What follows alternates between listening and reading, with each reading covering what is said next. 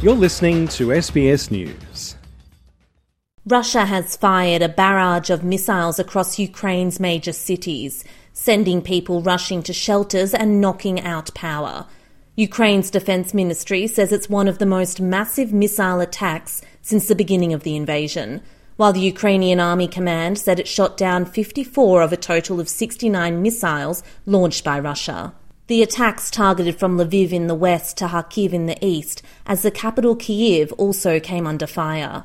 Russia attacked the country from various directions with air and sea based cruise missiles, according to the Ukrainian Air Force. At least five people were injured in the attacks, including a 14 year old girl. Ukrainian President Volodymyr Zelensky spoke following the attacks. Unfortunately, there were several hits. During the day, our energy workers and repair crews do everything so that Ukrainians feel the consequences of the strike of the terrorists as little as possible. As of this evening, there are power outages in most regions of Ukraine, but this is nothing compared with what could have happened if it were not for our heroic anti-aircraft troops and air defense. The mayor of Kiev, Vitaly Klitschko, said 40% of residents are without power. The Russians want to bring depression, especially right now, Christmas time. New Year. The, the Russians want to bring us to, to black time, to uh, without uh, lighting, to without heating. Uh, they uh, have to bring the uh, depression mood to everyone. Instead, them Ukrainian people very angry and they told better we stay without electricity and without heating, but we never give up. Residents were forced to take shelter in the early morning as air raid sirens sounded across the capital city for five hours. Russia continues to deny it's targeting civilians, but Ukrainian authorities insist Moscow is waging a war on civilian infrastructure. More than 18 residential buildings and 10 critical infrastructure were destroyed in the latest attacks, according to a statement from the Defence Ministry. Local Kiev resident Natalia describes the moment her and her son were forced to flee.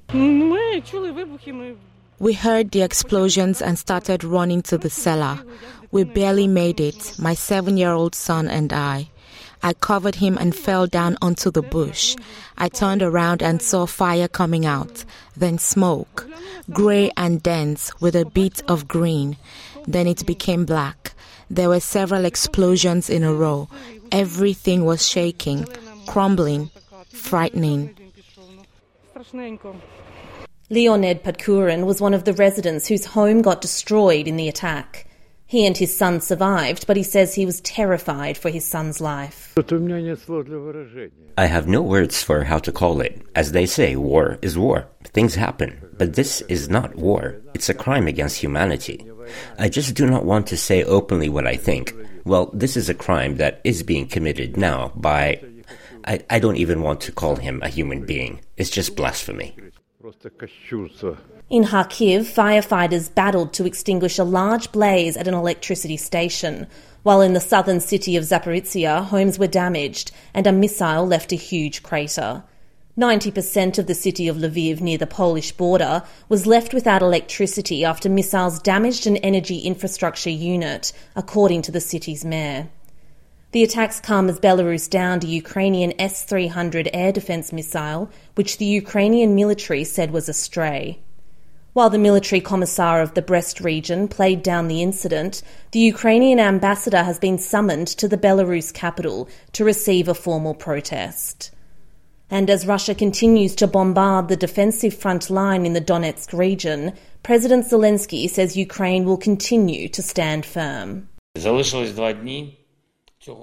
There are two days left in this year. Perhaps the enemy will try once again to make us celebrate the new year in the dark.